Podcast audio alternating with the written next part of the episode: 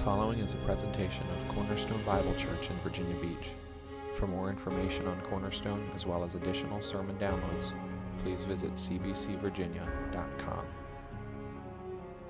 Surgeon's general warning today. You may not like what you hear today. It is going to be a hard pill to swallow. And if you decide to swallow it, I can promise you that there will be side effects. You know those commercials, and then they list off like the length of your arm, the amount of different side effects that you wanted to cure one thing by. Today, there will be different things. There will be stuff, side effects including mild discomfort, extreme discomfort, being ostracized, mockery, rejection, pain, suffering, death, and in some cases, diarrhea. Um,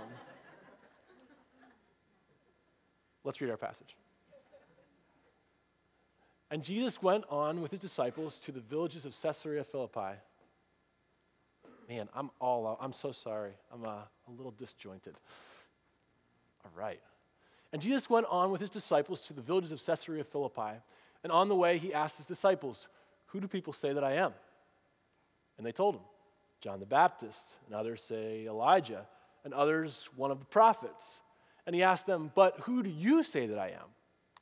Peter answered him, "You are the Christ." And he strictly charged them to tell no one about him. And he began to teach them that the Son of Man must suffer many things and be rejected by the elders and the chief priests and the scribes and be killed, and after three days rise again. And he said this plainly. And Peter took him aside and began to rebuke him. But turning and seeing his disciples, he rebuked Peter and said, "Get behind me, Satan, for you're not setting your mind on the things of God, but on the things of man." And calling the crowd to him with his disciples, he said to them, "If anyone would come after me, let him deny himself and take up his cross and follow me. For whoever would save his life will lose it. But whoever loses his life for my sake and the gospel's will save it. For what does it profit a man to gain the whole world and forfeit his soul? For what can a man give in return for his soul? For whoever is ashamed of me and of my words in this adulterous and sinful generation, of him will the Son of Man also be ashamed when he comes in the glory of his Father with the holy angels." And he said to them, "Truly, I say to you, there are some standing here who will not taste death until they see the kingdom of God after it has come with power." Let's pray. Father, this morning, in our weakness, in our rebellion, Lord, we declare that we need you. Oh God, we need you. We need you so bad. Lord, may you come and be with us today that we might surrender our hearts over to you to work on, to mold, to shape, to clean, to break stone and make them hearts of flesh. May you open our, our blind eyes to see. May your Spirit's work be so much so that we would end up obeying instead of turning away. Give us faith and repentance, Father, and open our eyes to see who you are and what it means to be one that follows you. We love you, Jesus, in your name. For those that have not been here maybe, or just to catch us back up a little, we were in communion last last Sunday. We're back into Mark eight. We've been working through Mark eight. Uh, today we'll be going through eight thirty-four to nine one. And just up front, I don't know if, is Aaron Shellhart here? Shellhart's here?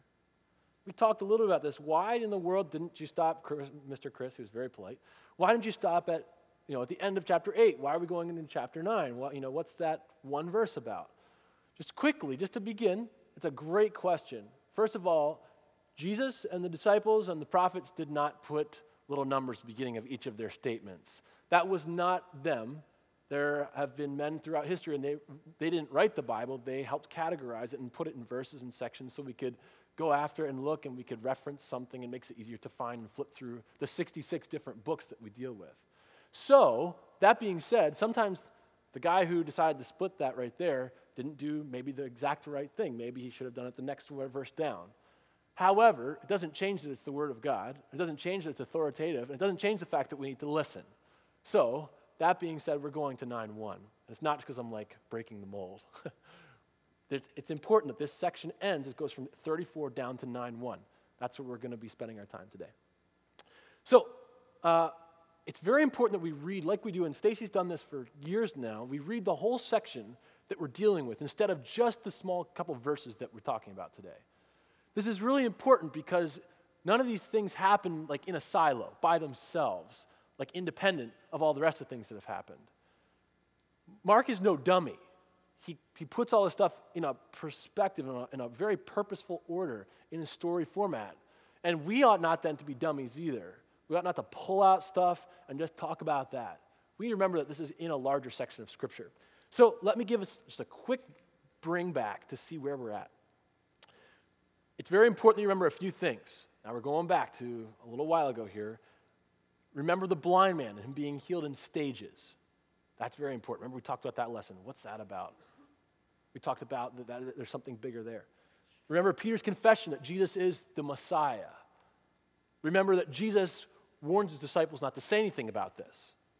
Remember that Jesus is telling his followers that he will be rejected and suffer and be killed. And what does Peter do? Peter rebukes him. No, no, no, Lord. Jesus turns back, remember, and says, no, and he rebukes him. You're not thinking, get behind me, Satan. You're not thinking on the things of God, but the things of man. Kind of like, you don't get it, Peter. This is my plan, not your plan. This is where we come in. It is in the midst of the disciples not understanding, not getting it, this how in the world the Messiah could be a suffering, rejected, murdered Messiah. This is, this is where we're at. And now Jesus is moving on, and he's going to tell us some new things. So the structure, I've been giving you a little bit of structure. There's four points here. If you write stuff down, these are the four points. It's a little bit more complex than what we've seen before, but this does not mean it's really complex. It's just a little more involved. The first thing is that all these parts, there's four parts, all these parts support one main idea, and it's the first one. The question is, what does it mean then, if this is what it means to be the Messiah, what does it mean to be a disciple, a follower of Jesus? Last week we heard from Jesus what it meant to be the Messiah, but this week, we're going to learn from him what it means to be a disciple of his. So let me give you the structure. Number one, discipleship demands. What he demands if you're going to be his disciple. Number two, why we should fulfill these demands. That's verse thirty-five and thirty-seven. The first one's thirty-four, by the way. Number three, what will happen if we don't fulfill these demands? This is in verse thirty-eight. And then bleeding over into chapter nine, the last thing, number four, what will happen if we do fulfill these demands? What will happen? What does it look like? So let's get started. Verse thirty-four, and calling the crowd to him with his disciples, he said to them, if anyone would come after me, let him deny himself and take up his cross and follow me. Now, note that uh, Mark is doing something kind of peculiar here. What, does anyone realize who he's addressing here? Who, who has he been addressing? Let's, this is not a trick question. Who is he, who's he been talking to and teaching? The disciples, his twelve disciples. Now what? Now what's happening? What's the first thing we notice about verse thirty-four? And calling the crowd. Goodness, I thought we were done with these people. You know, isn't it time where we kind of turn and we're doing that? Well, he's not quite done with them. And there's a very specific purpose for bringing the crowd into this conversation. This teaching is not for Jesus' twelve elite disciples, like the disciples with the big D, you know, D unit, you know, like those guys. That is not what we're talking about. We're talking about the disciples of Jesus. We're talking about all men that would follow Jesus Christ. That's who we're talking about here. So he turns to the crowd to speak to all of them, to say, if you're going to be a follower of Jesus, this is what it's going to be like. So this is for you, for me. We should hear him reaching or see him reaching through the millennia to speak to us. This is us. This is not just the twelve special guys, which we know is not true. They're not, just not special any more than us anyway. So, we're not quite done with the crowd. We realize why. These are demands for anyone who wishes to be a disciple, for everyone. He says three things. If you want to be on the Messianic team, There's three parts of this. You need to deny yourself. You need to take up your cross. And you need to follow me. Let's talk through these for a minute. Deny yourself. A lot of us think that perhaps he left off the rest of the sentence. Like he missed two words, like deny yourself food, or deny yourself happiness, or deny yourself pleasure and comfort, and deny yourself, um, you know, what have you. Earthly possessions. But he didn't. Very pointed. Deny yourself. Deny what is at your very core. Deny what keeps you alive. Deny what is often the true motivation for everything that we do, our own self-interest. So what does that mean? We just, you know, we pick a few things to give up? No. We dethrone ourselves from our from the direction of what we're doing in our life. We take ourselves off the throne, denying ourselves, not just things, but ourself completely, and taking it out of the picture. Now, you might say, well, that leaves an empty throne. Well, we know that the third demand puts someone back on the throne.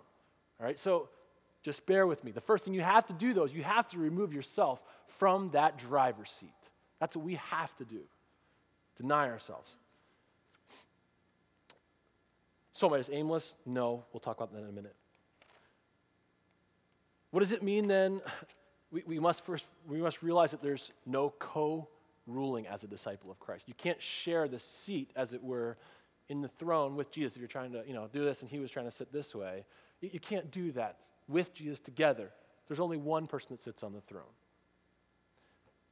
So we must deny ourselves. What's the second thing? Take up your cross. Now this is a little strange because to a, a Jewish ear specifically, this is not like a Jewish metaphor that they're used to. When I say take up your cross, probably most of you have some sort of an idea what I mean by that. You say, you know, each of us have our cross to bear, man. You know, you know, take up your cross. You know, they didn't have diet soda. Okay, I'll have orange. It's fine. You know, like, uh, deny myself. I'll take up my cross. I'll do what I've got to do. Like it's a nuisance or something, and like some kind of small pain in the side. And you know, I'll take my. You know, I got a cross to bear. I'll take up my cross. That did not make any sense to the to the hearers here. They have they don't have any of that kind of stuff in their mind.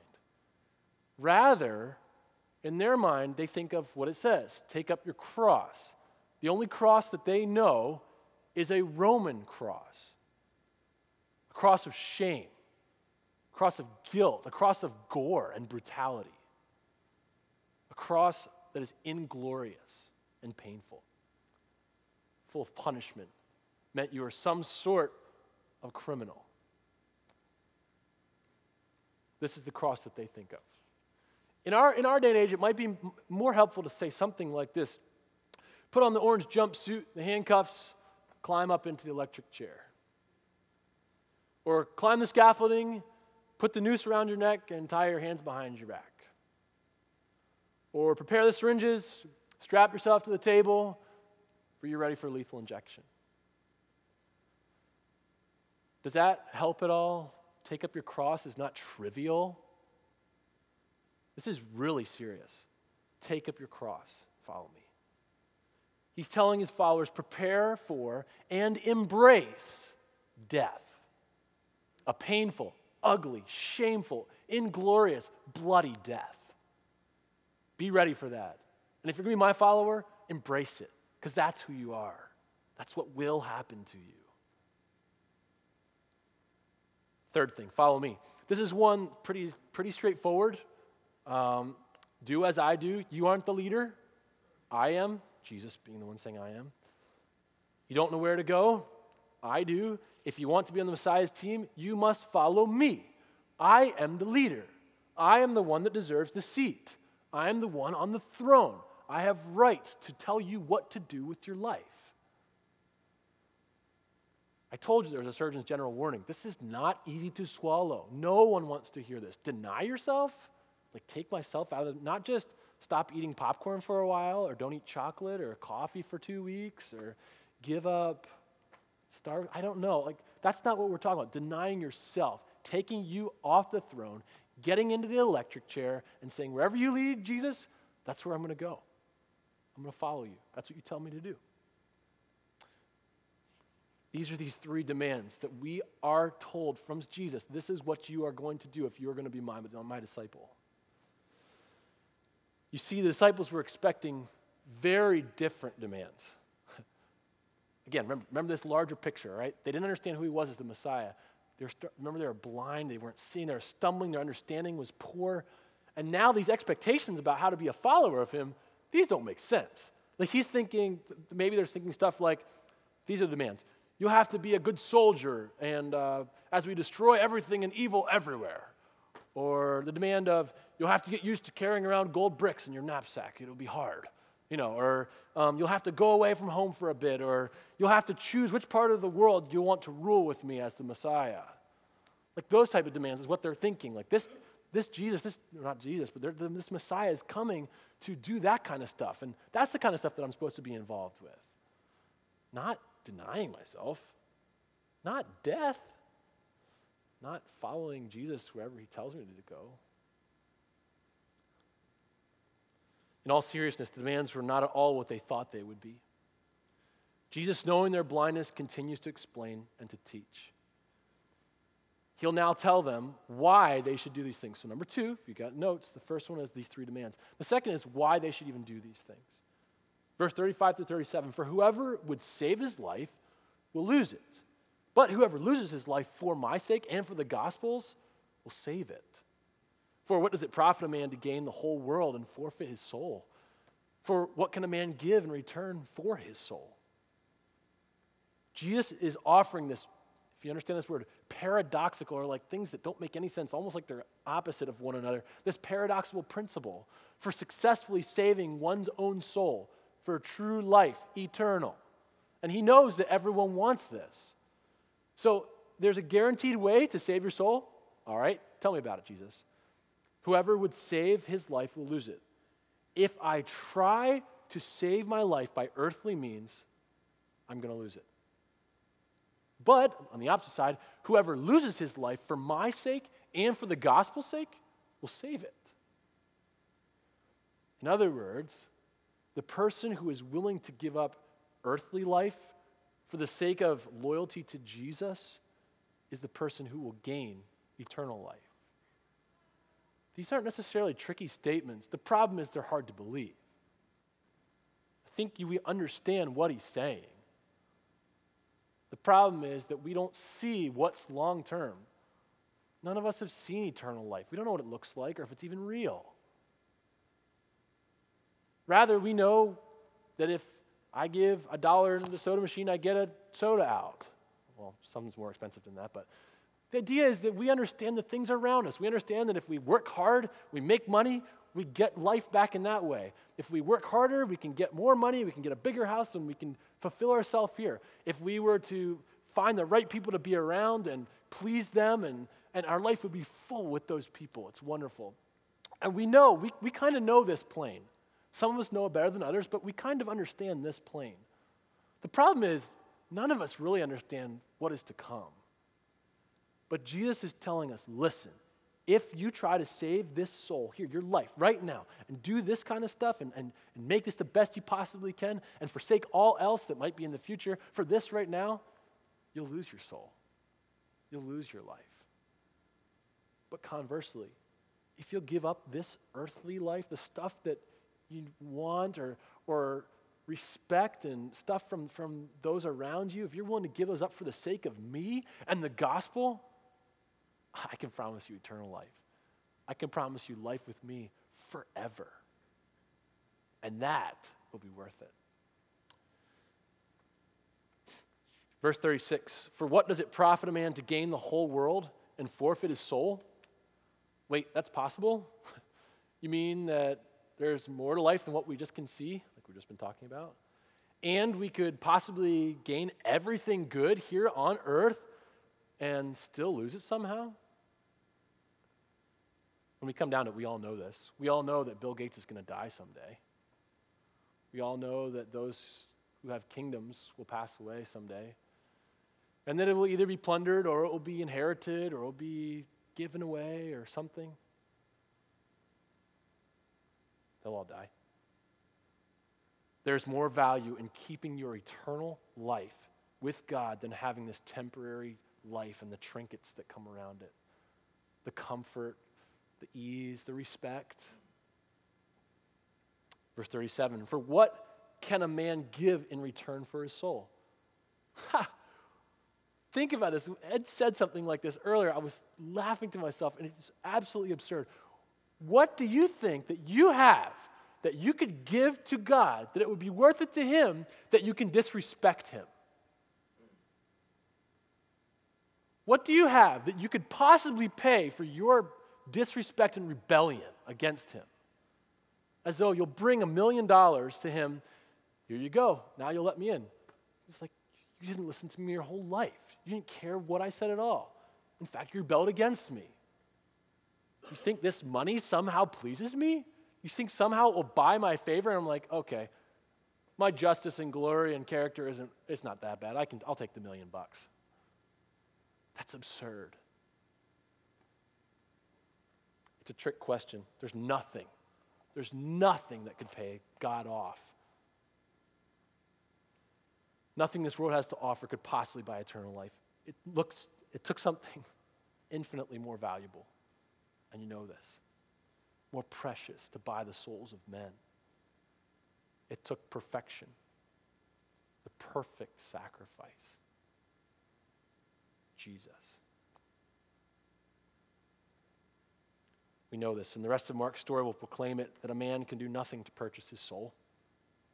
And so it is suggested that eternal life with God is much more valuable than earthly life. However good it may be, however good it gets on this earth, it's not worth eternal life, forever life, forever. No growing old, being with God, being totally fulfilled and knowing him, being in his presence for all time, for eternity. One scholar says, when a person saves their earthly life, I like this, at the expense of participation in salvation provided by God, they have chosen to save something infinitely small. It doesn't really compare. Like I said, it, it's not surprising that you don't, yet you, you and I understand these words, but it's very, very hard for us to believe. So, that is why we should fulfill these demands. We talk about the demands. Number one, we talk about why we should fulfill these demands. There's much more value in obeying and following Christ than in what the world has to offer. Number three, what will happen if we don't fulfill these demands? Verse thirty-eight, take a look. For whoever is ashamed of me and of my words in this adulterous and sinful generation, of him will the Son of Man also be ashamed when he comes in the glory of his Father with his holy angels? In case you're wondering what Jesus meant specifically when he said, whoever would save his life back in those previous verses, I think Jesus makes it pretty clear here. The one who is ashamed of Jesus and his words is the one who's trying to save his life. Remember what happens to that guy. He loses it. Somehow, this person saves his life through being on the in team, the cool crowd, the in crowd, the ones that everyone wants to be around. To this person, what the in crowd says is far more important than what Jesus has to say. This person will gladly deny Jesus uh, to be part of the in crowd. So, I get it. None of you here today will probably ever, you know, in conversation out here specifically, throw Jesus under the bus. Never. It's a little stretch. Maybe on accident once in a while you do it. But I want you to know, probably nobody in the South will throw the name of Jesus under the bus lightly. All right? Jesus, who he's talking to, is a very different audience than what we are talking about in our context right now. If we say the name Jesus walking down the road, everyone knows at least who Jesus is. May not believe in him, they're fine, but you know. That's a different context. When, who Jesus is talking to, these people, especially as it comes along, and Mark is writing this in his time, the name of Jesus as the Christ is blasphemous. And not only that, it is persecuted. And not only that, it ends in death. You're right, you, you wouldn't, you know, we probably wouldn't say those words. And you know what? We'd have no persecution if we did say Jesus. But are we in any real danger of a public killing? No. We're a completely different ballgame. We know nothing of the cost to follow Jesus and, his, and be his disciple. No one cares if you say Jesus or not, for now. For those that are listening to Jesus, martyrdom was a very real possibility. History has shown us that martyrdom and suffering for the cause of Christ wasn't only a possibility, but a dark, bloody reality. That's what happened. The real question then is, for us, so listen now, are you actually, are you truly a disciple of Jesus? Not do you name his name? Does your life show? Would you identify with him if it meant losing your life? Does your life show? Look at it. Think about it. Does your life show that you take Jesus' demands seriously? Do you deny yourself? Have you taken yourself off the throne of your decisions? Is your life yours?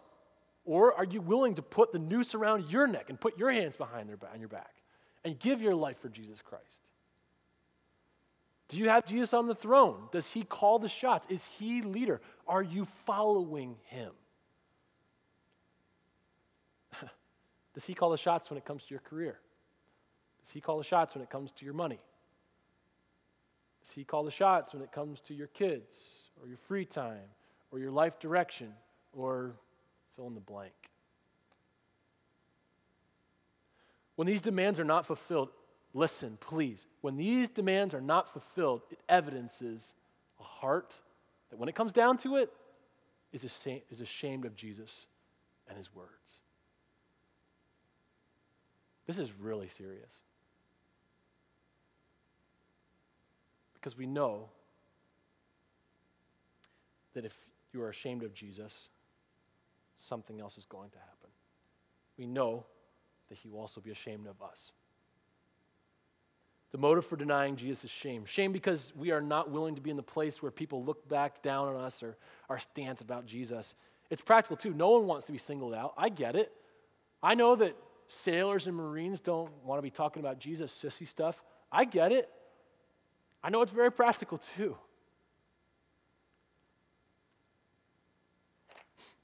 Who are you following? Who is on the throne? You or Jesus? Verse thirty-eight. Jesus tells us what is going to happen to those who are ashamed of him and his words. He says, of him will the Son of Man also be ashamed, and when he comes in the, in the glory of his Father with the holy angels. This is a scene of glory and judgment. This is the second coming of Christ. On that day, he will also, if, if you are ashamed of him and have continued to do so, he will also be ashamed of you. It's not a good place when the judge is against you. It's not a good place. We're not talking about some sort of shame that's like, oh, like my son, Ian, don't, don't get your new Easter outfit like dirty. Come on, that's shameful. We're not talking about that kind of shame or like embarrassment or ah. Oh. We're talking about something that could put you either in eternity with in glory with him or send you to hell separate from God forever. This is denial. This is rejection.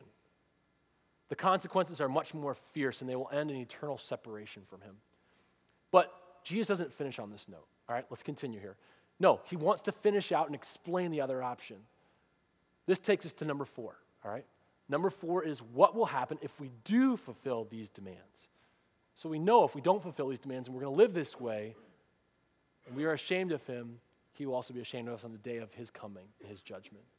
But for those who do listen to him and do obey, and they're willing to deny themselves and willing to sit in that electric chair and willing to follow Jesus for whatever he says, the Lord of your money, the Lord of your time, the Lord of your kids, the Lord of your life. This is what he's going to tell us. Verse one, and he said to them, truly I say to you, there are some standing here who will not taste death until they see the kingdom of God after it has come with power. After a lot of very heavy talk about what it means to be a disciple, after explaining that earthly death is to be expected, after painting the picture pretty dark, Jesus offers some reassurance. A promise that a few of them would see the kingdom of God after it had come with power. What in the world does that mean? And I promise you the disciples are asking the very same thing. Remember, they're still not getting it. And Jesus is teaching and teaching, and they're like, whoa, this is not what I was expecting. And I do not understand what you're saying. Uh, so, so some connect this idea of, uh, of what's going on here in verse one to, to the, uh, the second coming of Christ. Now, the problem with that is it says some of you will see it. And the second Christ, coming of Christ has not happened yet, and the disciples are all dead, as far as I know. And But this can't, so th- that's not a really good fit here. It doesn't really work. So possibly instead, others have noted that the disciples here, at least some of them, will see the, the rest of the life of Jesus, the death of Jesus, the burial, the resurrection. Then they'll even see the coming of the Spirit and in, in, in the church. And they'll see this, this kingdom start to grow. I like this idea. I think it's good. Most of the disciples will see the things. It also aligns with Jesus' thinking on what it means to be the Messiah. It's different than what they thought. Glory is found in the suffering and the work of the cross. His kingdom then is, you know, seen as something that is growing, just like that mustard seed idea. But there's one more thing that I think we ought to look at. I'm going to read it for you. If you have your Bible, look to the next section. And this is where Stacy's going to start in. Verse two, chapter nine, verse two, we're going through verse eight. And after six days, Jesus took with him Peter and James and John and led them up a high mountain by themselves. And he was transfigured before them. And his clothes became radiant, intensely white, as no one on earth could bleach them. And there appeared to them Elijah and Moses. And they were talking with Jesus. And Peter said to Jesus, Rabbi, it is good that we are here. Let us make three tents, one for you, one for Moses, and one for Elijah. For he did not know what he was saying, what to say, for he was terrified. And a cloud overshadowed them, and a voice came out of the cloud, "This is my beloved son. Listen to him." And suddenly around, they no longer saw anyone with them but Jesus only. We call this the transfiguration. What is happening here? Only three disciples see this, James, Peter, and John. And is it possibly that this is part of the kingdom coming in power or with power? I'd say this is a, probably a pretty good, at least partial view of something like this. Something that's going to happen in the future, the second coming of Christ. Long eschatological look, the, what's going to happen in the end when Jesus wins and defeats all of Satan and all his enemies and all evil forever. All that's to come, but he shows something right here that's incredible. He goes up to this mountain. God comes in this cloud. Moses and Elijah are there. Again, I'm not going to give you all the details because Stacy's got some. I can't wait to hear him back here, not me. But uh, he's going to come back and explain this a lot better. But I want to, us to see it. This is a little piece, a little picture that these disciples get to see, a part of what it means to see the kingdom of God coming with power. Yes, in part, that is what is happening in the transfiguration. This kingdom is not, again, they walk back down from the mountain, so it's just a glimpse. It's not the whole thing. The point here, though, as the whole, why is Jesus telling disciples about this event? This is about encouraging those who will give up their lives for Jesus on earth. Back to our main line here. He's encouraging them. They have a wonderful destiny to be with the one who is the ruler of this incredible kingdom. The one that is coming with power. This is the one that they will be with. So we made it through. What's our main point today? Jesus' demands are serious. I don't think I need to re-preach it. I'm like struck when I read these words and I understand what it means for my own life and my own selfishness and my own enthronement of myself. Brothers, sisters, we can't do this. We must deny ourselves. We must sit in that electric chair, put the noose around your neck, be ready to die, and follow after Jesus Christ. He is the leader. He is the king. Follow after him in everything that he has to say. They are not the demands that the disciples were expecting. Jesus is still rocking their world. He continues to do it. These demands require them to give up their lives. This is not the Messiah they were looking for. And this is not the life of discipleship that they were dreaming of. And for you and me, the message couldn't be simpler. It's the same. Deny yourself. Put the noose around your neck. Follow Jesus. Let's pray.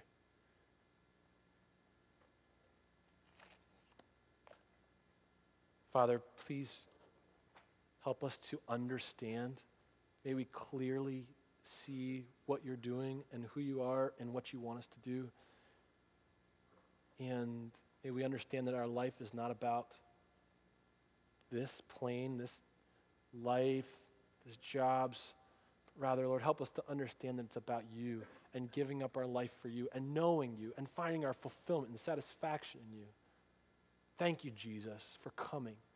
Thank you, Jesus, for giving yourself for us, your disciples. May we live in respect of that, that our lives might be a living sacrifice back. We cannot pay for our salvation. You have done that.